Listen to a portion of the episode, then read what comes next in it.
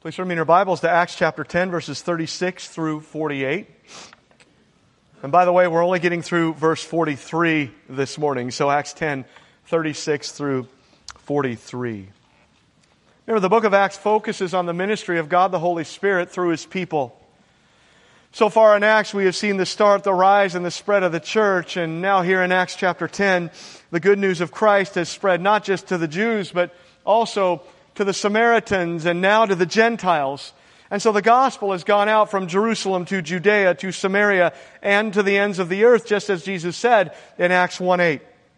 And we're now looking at the ministry of Peter. Remember that? Peter was in Joppa when he went into a trance and had a vision that greatly perplexed him. God then said, What God has cleansed, you must not call common. And that didn't just deal with what you should eat, but it dealt with the church. And how the church will now be made up of both Jewish believers and Gentile believers, which is something new. Meanwhile, Cornelius, a Gentile from Caesarea, had a vision from an angel who told him to send for Peter, who will then tell him what he must do. So he sent some men to go to Joppa to get Peter, a journey of about 30 miles, which they did, and Peter made his way up to Caesarea, better understanding his vision and realizing more and more that God is indeed preparing the way for Gentiles to be a part of the church. Peter met up with Cornelius, who had a bunch of his friends and relatives there with him at his house. They got all caught up on things, and then Peter began to preach.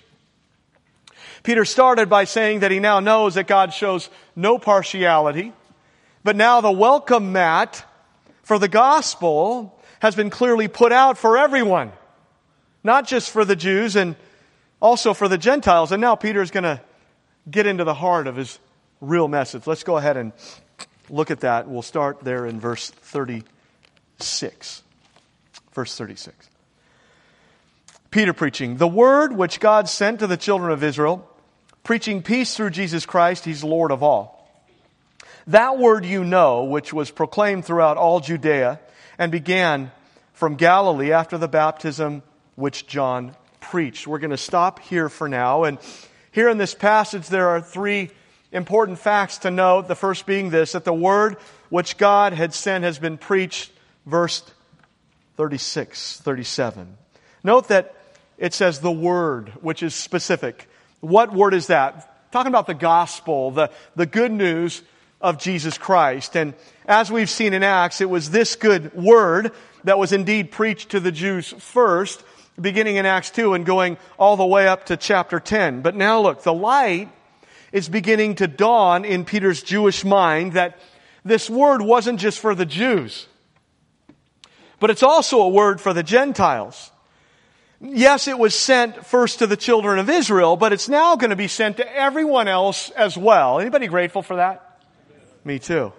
As Paul would later write in Romans 1:16, I am not ashamed of the gospel, that good word, for it's the power of God for salvation for everyone who believes, to the Jew first and also for the Greek.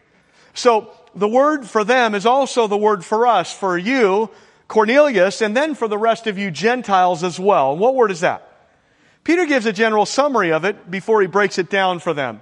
Look at what he says, verse 36. Preaching peace through Jesus Christ. He's Lord of all. That word you know, which was proclaimed throughout all Judea and began from Galilee after the baptism which John preached. So here Peter acknowledges that even these Gentiles had some familiarity with the events that had taken place and with what our Lord had done. You guys know what he says. It wasn't done in secret. It's been proclaimed throughout all of Judea, and you know of the ministry of Jesus and how it began from Galilee in the north after the preaching of John the Baptist. You know. So Peter gives a bit of a sequence of events, and the first event is that John the Baptist came preaching and baptizing, and the Lord's ministry followed that. So John's ministry was really just an introduction. It prepared the nation for its true king and for the message of peace that comes through the king alone. And that's what this is about, right? Peace. That's the message, right? Peace with God, which only Jesus Christ can give.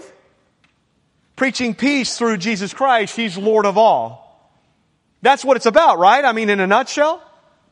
That peace with God comes through Jesus Christ, and that's the message that was preached throughout Israel, and that's the message that Peter's going to preach to these Gentiles right now. The gospel of peace. The good news. That through Jesus Christ, God has established peace between himself and man. The implication is that without Christ, that we're in a state of war. That's a biblical fact, is it not? That war is what exists between God and man. That mankind is in rebellion against its maker. And we see that fact all the way through the Word of God from Genesis chapter 3 on. That the natural person, the unbelieving person, is hostile towards God. He's at war with God. Not with religion, but with the one true God. And there's a big difference there. Humanity, see, is very, very religious. Look at every culture and you find religion abounding. You find shrines and temples and robes and incense and all kinds of ceremony. In Myanmar, you see people saying all kinds of prayers to Buddha and pouring water over images and putting gold leaves on the Buddhas and doing all kinds of religious things. Oh yeah, man loves religion. But he's opposed to the God of the Bible, the one true God. We like to do things our own way, even when our own way leads to death. Please remember, religion will not save you. Religion has never saved anyone. Good works will not save you. Good works haven't saved anyone ever. Doing stuff won't save you.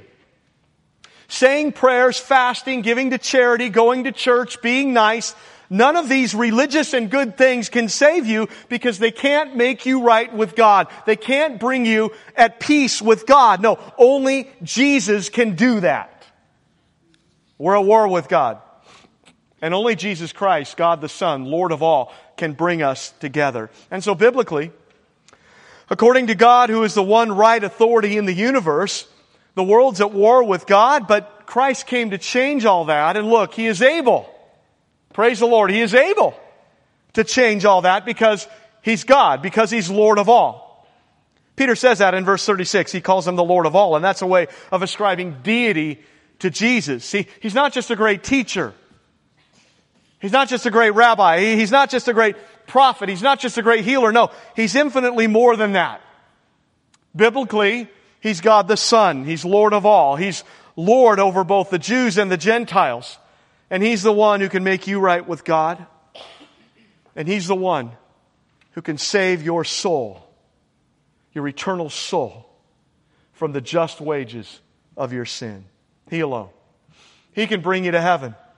He can give you hope, real hope. He can rescue your soul from hell and from Satan. He can give you joy eternal. He alone. Christ alone. Peter gets specific about this in verse 38 by saying that first, God anointed Jesus. Verses 38 through 43. Let's go ahead and look at that. How God anointed Jesus of Nazareth with the Holy Spirit and with power who went about doing good and healing all who were oppressed by the devil, for God was with him. And we are as witnesses of all the things which he did, both in the land of the Jews and in Jerusalem, whom they killed by hanging on a tree. Him God raised up on the third day and showed him openly, not to all the people, but to witnesses chosen before by God, even to us who ate and drank with him after he arose from the dead. And he commanded us to preach to the people and to testify that it's he who is ordained by God to be judge of the living and the dead. To him all the prophets witness that through his name, whoever believes in him will receive remission of sins. Good message, is it not? Look, God anointed Jesus with the Holy Spirit and with power, Peter says. What does that mean? That's referring to what happened when Jesus was baptized. You remember that? John the Baptist was getting people ready for the coming of the Messiah, the coming deliverer for the people, and then one day, the Messiah, the deliverer, came. Jesus wandered down to the Jordan River, and John turned to him and said, Behold, the Lamb of God who takes away the sin of the world. John then baptized Jesus, not for repentance, and Jesus was sinless, but for a number of very important reasons. This is where the ministry of Jesus really began. This is where God anointed Jesus of Nazareth with the Holy Spirit and with power. Remember what happened? The Holy Spirit descended on Jesus like a dove, and then God the Father spoke, This is my beloved Son, in whom I am well pleased. That's very significant because the Spirit coming upon Jesus is the sign and the seal of his messiahship, that he is the Christ, that he is indeed the anointed one, the set apart one. In Isaiah chapter 1 and also in chapter 61, it says concerning the ministry of the Messiah, Jesus, that it would be characterized by the possession of the Holy Spirit. In Isaiah chapter 42, God says, I have given my Spirit upon him. So the Spirit descending on Jesus reveals much. Also, the Spirit came to help Jesus carry out his divine ministry. Say what? Did Jesus, God the Son, did he need the Holy Spirit? Did he need God the Spirit? Answer yes. Well, isn't Jesus God in human flesh? Answer yes. And that's the mystery of the incarnation, right? Of Jesus being 100% God and 100% man at the same time when he came here. That while that's true, Jesus did indeed need the power of the Spirit because he didn't come into this world to live as God, but because he came to this world to live as a man. Philippians 2, 6 through 8 tells us that being Jesus in the form of God, he did not consider it robbery to be equal with God, but made himself of no reputation, taking on the form of a bondservant and coming in the likeness of men. Being found in appearance as a man, he humbled himself and became obedient to the point of death, even the death of the cross. So even though Jesus was in his very nature God, and even though he never ever ceased to be fully God, he willingly laid aside his rights and privileges as God and he took on humanity, full humanity, save sin. And in that humanity, Jesus voluntarily, moment by moment, submitted to human limitations apart from sin. See, while he was here, he submitted to the will of the Father. He waived the exercise of his own rights as God, and he did only what God the Father asked him to do. And again, even though he never ceased to be God, he needed the power of God the Holy Spirit to accomplish everything that he needed to accomplish. For everything that Jesus did, he did as a spirit filled man. As a spirit filled man, he lived a perfect life. He satisfied the just demands of God's law. He perfectly kept every rule and every regulation. And then as a man, he went to the cross to die so that he could shed his innocent, perfect blood as the atonement for every believer's sin. So the Spirit descending on Jesus and filling him is a critical moment. Because just as Jesus depended on the Father for strength, so too did Jesus depend on the Spirit for strength to do all that he needed to do in order to save wretched sinners like us. And his baptism is where God anointed Jesus for this ministry. It's where the public ministry of Jesus began. And Peter points that out. He's taken them through this progression. See, what did Jesus do? Second, he went about doing good. He went about doing good and healing all who were oppressed by the devil, for God was with him. Could he ever do any less than good? In his earthly life and ministry, Jesus withstood Satan. He cast out demons. He healed uh, the crippled and the sick. He cleansed the lepers. He raised the dead and he proclaimed the gospel to the lost. That's all. That's all. He went about doing good. He only went about doing good. And specifically, look, he healed all who were oppressed by the devil. See, Jesus came into the world to destroy the works of the devil, so he went about doing good while Satan went about the world doing evil, and they were in conflict from the time that he got here. He asked, he went about doing good and healing all who were oppressed of the devil. So, does that mean that all disease is related to the devil? Yes. Yes. That doesn't mean that every time you get sick that the devil is possessing you or that the devil is oppressing you. No. But it does mean that all illness is related to the devil. How so? Because it's all a part of the system of this world which sin has created. And if you have no Satan, then you have no sin or sickness or disease, you see. So sometimes sickness is directly related to demonic possession, and the Gospels tell us that. Sometimes. But always sickness is a result of Satan's curse on the earth. And so all illness, directly or indirectly, is related to Satan and to the principle of sin in the world. Look, Eden was perfect, right? Eden was perfect. But once sin came in, so came the curse, and with the curse came sickness, pain, disease, death, and so on. And it all ties back to Satan. And look, when Jesus came into the world, he immediately started fighting against Satan's system. And one great way to fight it was to destroy the power of disease and to destroy the power of death. So he healed the sick, sick, and he even raised some dead people. And so Jesus came and he entered into conflict with Satan and he did some amazing miracles and it was apparent to everybody that God was with him. It was obvious that God was active in him, that he was of God, that this was God uh, in the body of a man doing miracles and causing great distress to Satan and to his demons. And as we know, Jesus would not only distress Satan, but he would fight against Satan and he would win. And Peter will get to that in just a second. John MacArthur says it like this Satan's only got two things he can really use disease and death. And Jesus, all through his life, was smashing Satan's disease power. Satan had one other great power, the power of death, and he tried to use it on Jesus. So the devil tried to stop him by killing him. That's the last power he had. Guess what? It didn't work. It didn't work. So, Jesus, Lord of all, he came and went about doing good and he fought, fought the devil and what happened? Third, look, they killed him. They killed him. The world lies under the sway of the wicked one, and when God came here, the people killed him. Think about that. Jesus, Lord of all, God the Son, the Messiah, the deliverer, the anointed, sent out Messiah, they killed him. When all he did was go about doing good and fighting the devil.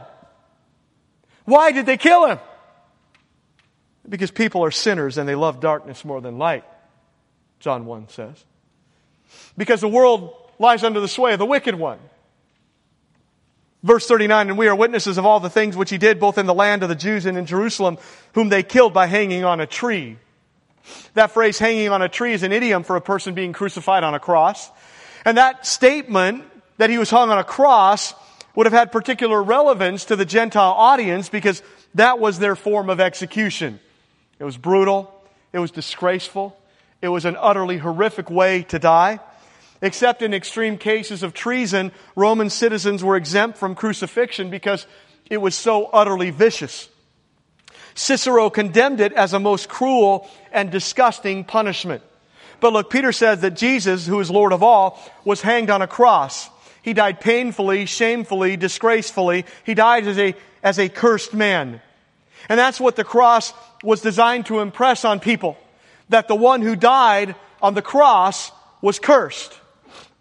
The same word for cross is a word for tree, and the apostle Paul used it in the same way in Galatians 3.13, where he quotes Deuteronomy 21, cursed is everyone who hangs on a tree. You know, that's what Christ became. He became a cursed man, not because he was guilty. No, he wasn't. He never sinned. He only did good. He lived a completely obedient and perfect life. But look, he became a curse for us as our substitute. He died in our place for us who believe. He bore the curse of death for us in our place as believers, and it was by his death that he satisfied the Father's justice against the sinner and made peace between God and man. And only Jesus Christ can do that. Hey, saving your sinful soul was very costly. Very costly. God's forgiveness is always conditioned on the shedding of blood, on death, and ultimately on the cross of Jesus Christ. God is holy, and He can't forgive sin unless His justice is first fully satisfied, and that could only happen through the death of the Son. The Bible says that we're all sinners, and sin not only separates us from God, but condemns us all to hell, the just punishment for sin. You ask, how is that just? Hell for just one sin? Eternity in hell for one sin, really? This question shows us that we don't understand what true holiness is, and we don't understand how heinous sin really is. This might help. See, our God is an infinite God, and sin against an infinite God demands infinite wages, hell forever, eternal separation from God. Therefore, either we pay the wages of our sin for an infinite amount of time, or else an infinite and worthy one pays for it once. Who's that? Jesus, God the Son. That's exactly what He did in our place on the cross. 2 Corinthians 5.21. He made Him who knew no sin to be sin for us that we might become the righteousness of God in Him. See, on the cross, God treated Jesus as if he had committed every sin ever committed by every person who would ever believe, even though he committed none. And look, every sin ever committed by every person who would ever believe was not only put onto Jesus while he was there on that cross, but he was also punished for that sick and horrendous sin. Jesus was on the cross for six hours. For the last three hours, it got pitch black. Why? Because darkness represents judgment. Judgment on who? Judgment on Christ. Why? Because he had taken all of our sin as believers onto himself. And he was being punished for that sin so that we wouldn't have to be. And so for those three hours, Jesus suffered the eternal hell of all the people throughout human history who would be saved. And because he's God the Son, the infinite one, he could therefore receive an infinite and eternal amount of wrath on the cross in our place instead of us going to hell for our sin. Jesus did that for you, his child. Come on. Come on. How, how amazing is that? See, sin is a debt too great for any man or woman or child to pay. It's beyond us. Sin separates man from God with a gulf, a chasm between the two that no man can bridge. Only Jesus Christ can do that. Only Christ could pay the debt and, and bridge that gulf. And he could do that because he's God, God the Son, Lord of all, see? So again, saving your soul was costly. God the Son had to die on a cross to do it. And so he did it. You think he loves you? Anybody? You think he loves you? Come on. We might ask, how, how do we know that that's true? How can we know that he actually accomplished all of that? Here's how. Fourth, and Peter's going through it, right? God raised Jesus on the third day. Verse 40. Him God raised on the third day and showed him openly, not to all the people, but to witnesses chosen before by God, even to us who ate and drank with him after he rose from the dead. So they killed him, but God raised him up. So the Father raised up the Son from the dead, which is true. But scripture also tells us that the Spirit took part in raising the Son from the dead, Romans 8, 11. And then even the Son himself was active in the resurrection, for Jesus said in John 2, 19, destroy this temple. In other words, kill me, and in three days I will raise it up. So all three members of the Godhead were active in raising Jesus up from the grave. The resurrection, see, is a crowning proof not only of Christ's deity, but also of the guarantee of our victory and resurrection from death to life. Look, He died to pay the penalty of your sin. He rose to give you life, and both of those things are necessary. Without the resurrection, we're empty. Well, Paul says, without the resurrection of all men, we're the most pitiable. See, the resurrection proves all of it.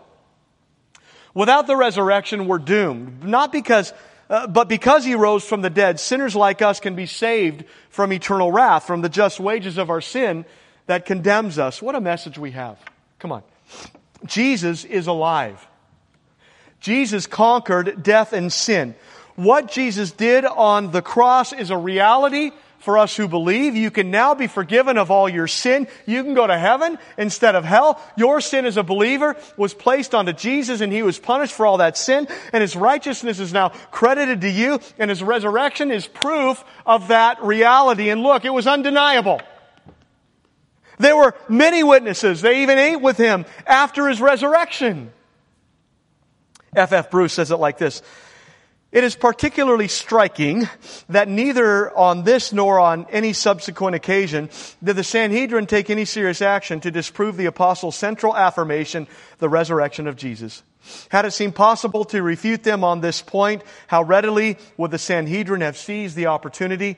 Had they succeeded, how quickly and completely the new movement would have collapsed. But look, they couldn't do it because the resurrection is truth. And that fact marks Jesus out from all the founders of all religions because they're all still dead in their graves. But the Lord's grave is empty, and that's a necessary part of the gospel.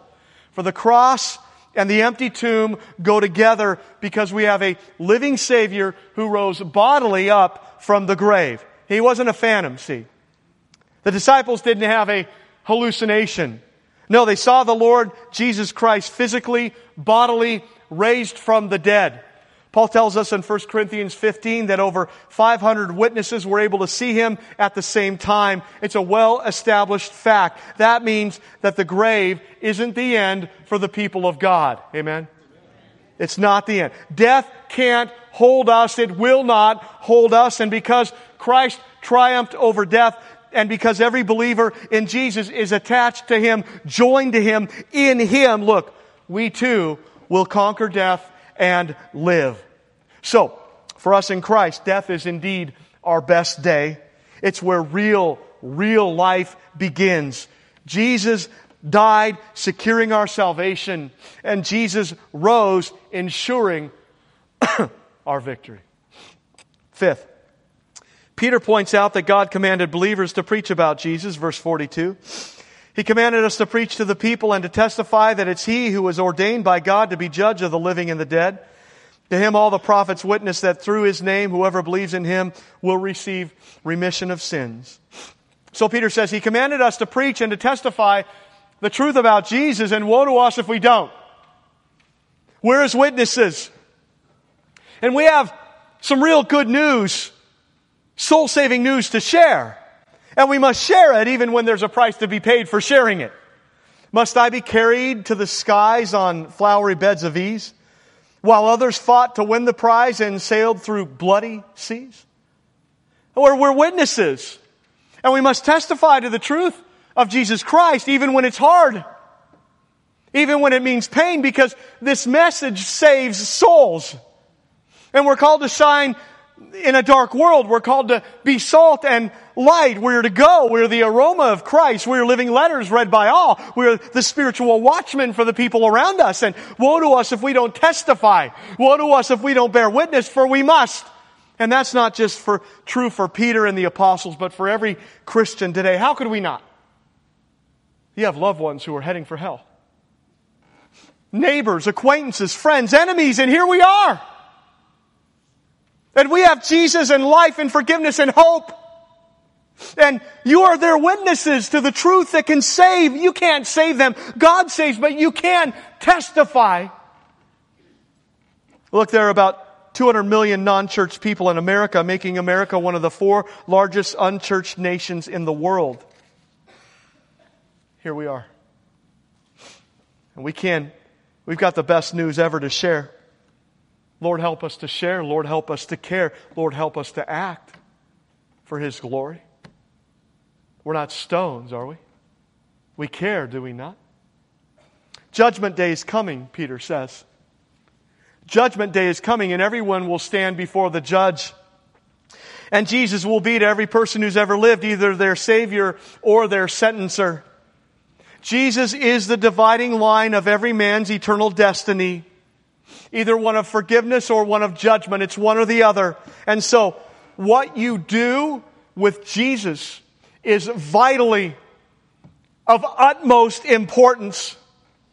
And the question is, have you surrendered to Him in repentant faith for forgiveness and life? That's the issue. What will you do with Jesus? Neutral you cannot be.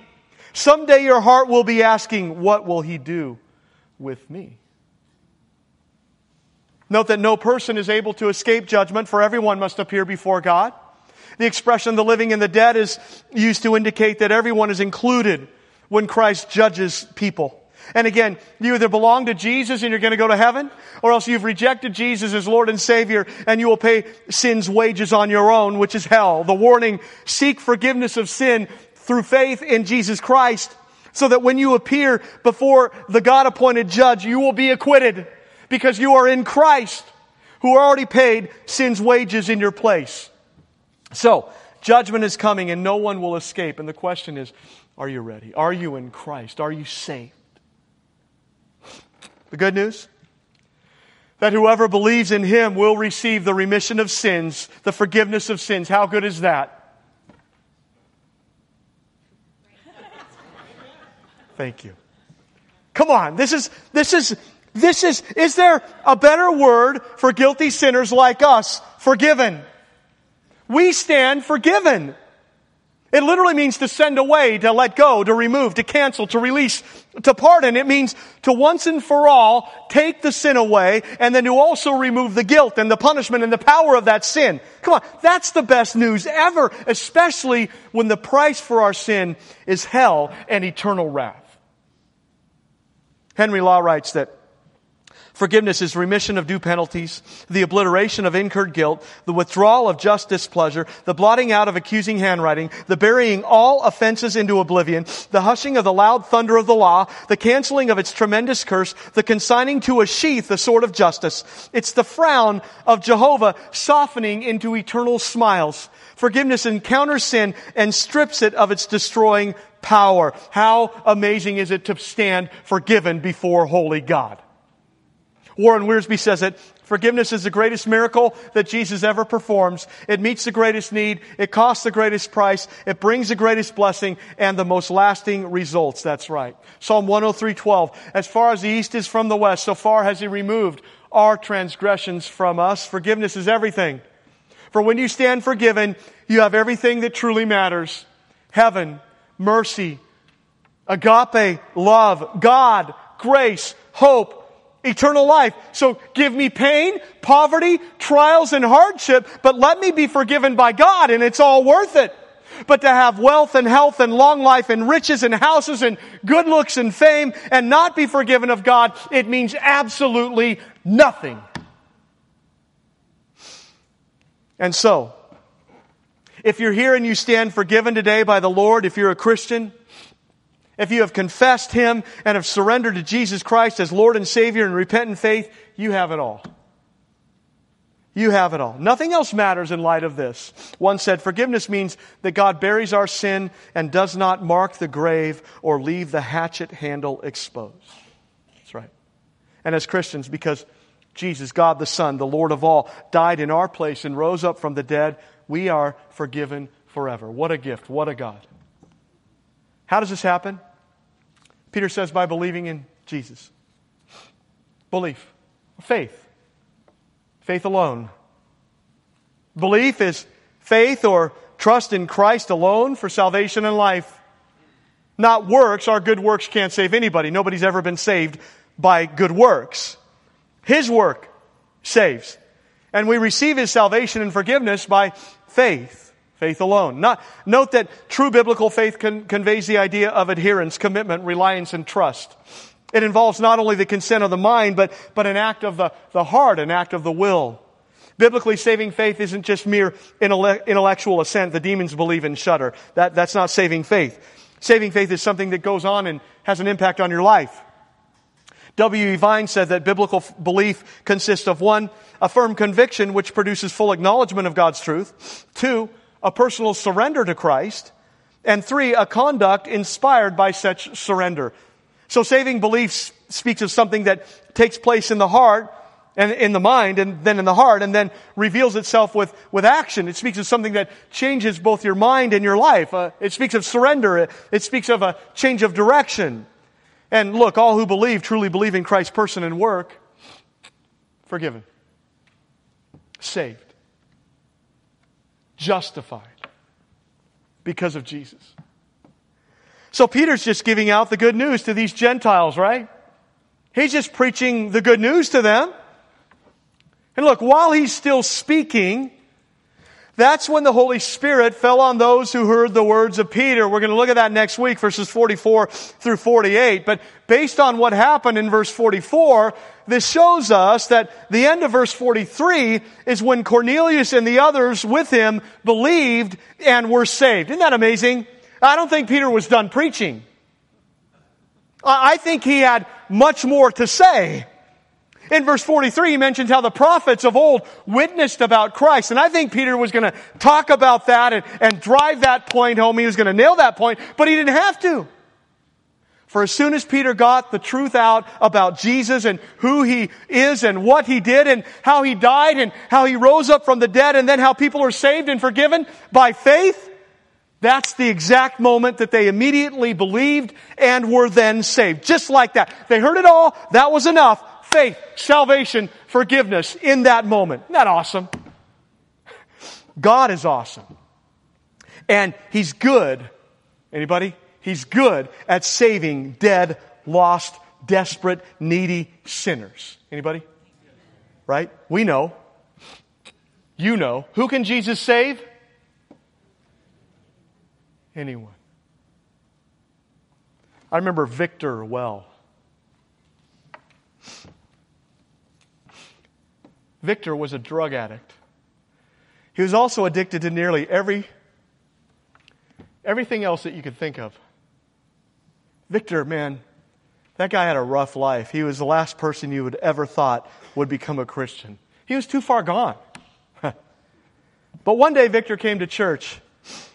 We all knew it. it wasn't long before Victor surrendered to Christ in repentant faith and God saved him from all his wretched sin, and God began to change Victor little by little from the inside out. Who can God save? Anyone. I remember Bruce. Bruce was a cheater. Bruce was an adulterer. Bruce came to church as a last resort because he was about to lose everything that mattered to him in his life. Bruce heard the gospel and he realized that even if he still loses his marriage, which he might, Jesus can forgive him and Jesus can still f- save his desperate soul. And what can you give in exchange for a soul? Bruce then surrendered to Christ and as he was overwhelmed that Jesus would and could forgive him of all his terrible sin, he said, but I'm so weak and I'm so feeble and I stumble every day. Bruce, when you fall, get back up and keep pursuing Christ. Because you love him. Never quit pursuing Christ. And he still is pursuing Christ. He's now, he's now a deacon in that church. Who can God save? I remember Henry. Henry was a convict. Henry was a gang member. Henry was a very rough man. Henry had a, an obscene tattoo on his arm. I couldn't sit by Henry. I had to move away from Henry because all I stared at was his tattoo. Henry is a lost soul. But Henry heard the gospel in prison, and one day Henry showed up at church and he surrendered to Christ in repentant faith. And God changed Henry forever. Slowly, but surely. I'm not sure what Henry's doing today. He might be in heaven. But I do know that he was saved, that he loved the Lord, and that God can save anyone, even someone like you. I remember Betty. Anybody remember Betty Adams? Betty's daughter came to church, but Betty didn't. She certain, certainly didn't know Christ as Lord and Savior. But Betty's husband was dying, and so one day she came to church with her daughter. Betty's husband soon did die, and Betty then began thinking about the condition of her own soul. She had lived for decades and decades as a nice but unsaved soul. But she heard the gospel, and while she didn't know much, she knew enough to understand that she was a desperate, needy sinner in need of a great big Savior, Jesus Christ. And so she surrendered to Jesus in repentant faith and was saved and forgiven of all her sin. Betty was the first soul that was baptized here at Faith Community Church. She was so scared to get her face wet, but she did it. And Betty has been in heaven uh, for about 15 years now. Who can God save? Come on. If he can save a Jewish man named Peter, and if he can save a Gentile man named Cornelius, then he can also save your lost loved one. And that's why we keep praying and keep shining the light of Christ to them, because who knows? But please don't give up hope, and please don't quit praying and testifying the good news of Christ to them. Jesus is good at saving desperate, lost souls. And don't we know it? We have heard the joyful sound Anybody? Jesus saves. Jesus saves. Spread the goodness all around. Jesus saves. Jesus saves. Bear the news to every land, climb the steeps and cross the waves. Onward, tis our Lord's command. Jesus saves. Jesus saves. Give the winds a mighty voice. Jesus saves. Jesus saves. Let the nations now rejoice. Jesus saves. Shout salvation full and free, highest hills and deepest caves. This our song of victory. Jesus saves. Jesus saves. Good thing for us. Let's pray. Heavenly Father, thank you, Lord, for saving lost Gentiles. Thank you, Lord, that you're a saving God, that you're a forgiving God, that you're a merciful God, that you're a good God, that you give us what we don't deserve because we deserve to go to hell. Thank you for your grace. Thank you for your love. Thank you for your mercy. Thank you for saving us. Thank you for giving us hope. Lord, we don't save people, but, but you use us. Help us, Lord, to have a heart. Help us to pray earnestly for the lost around us and help us to be a light and to share the good news and to keep it up till our dying breath. Thank you. Use us. Give us perspective. Help us to go out and honor you with our lives today. In Jesus' name, amen.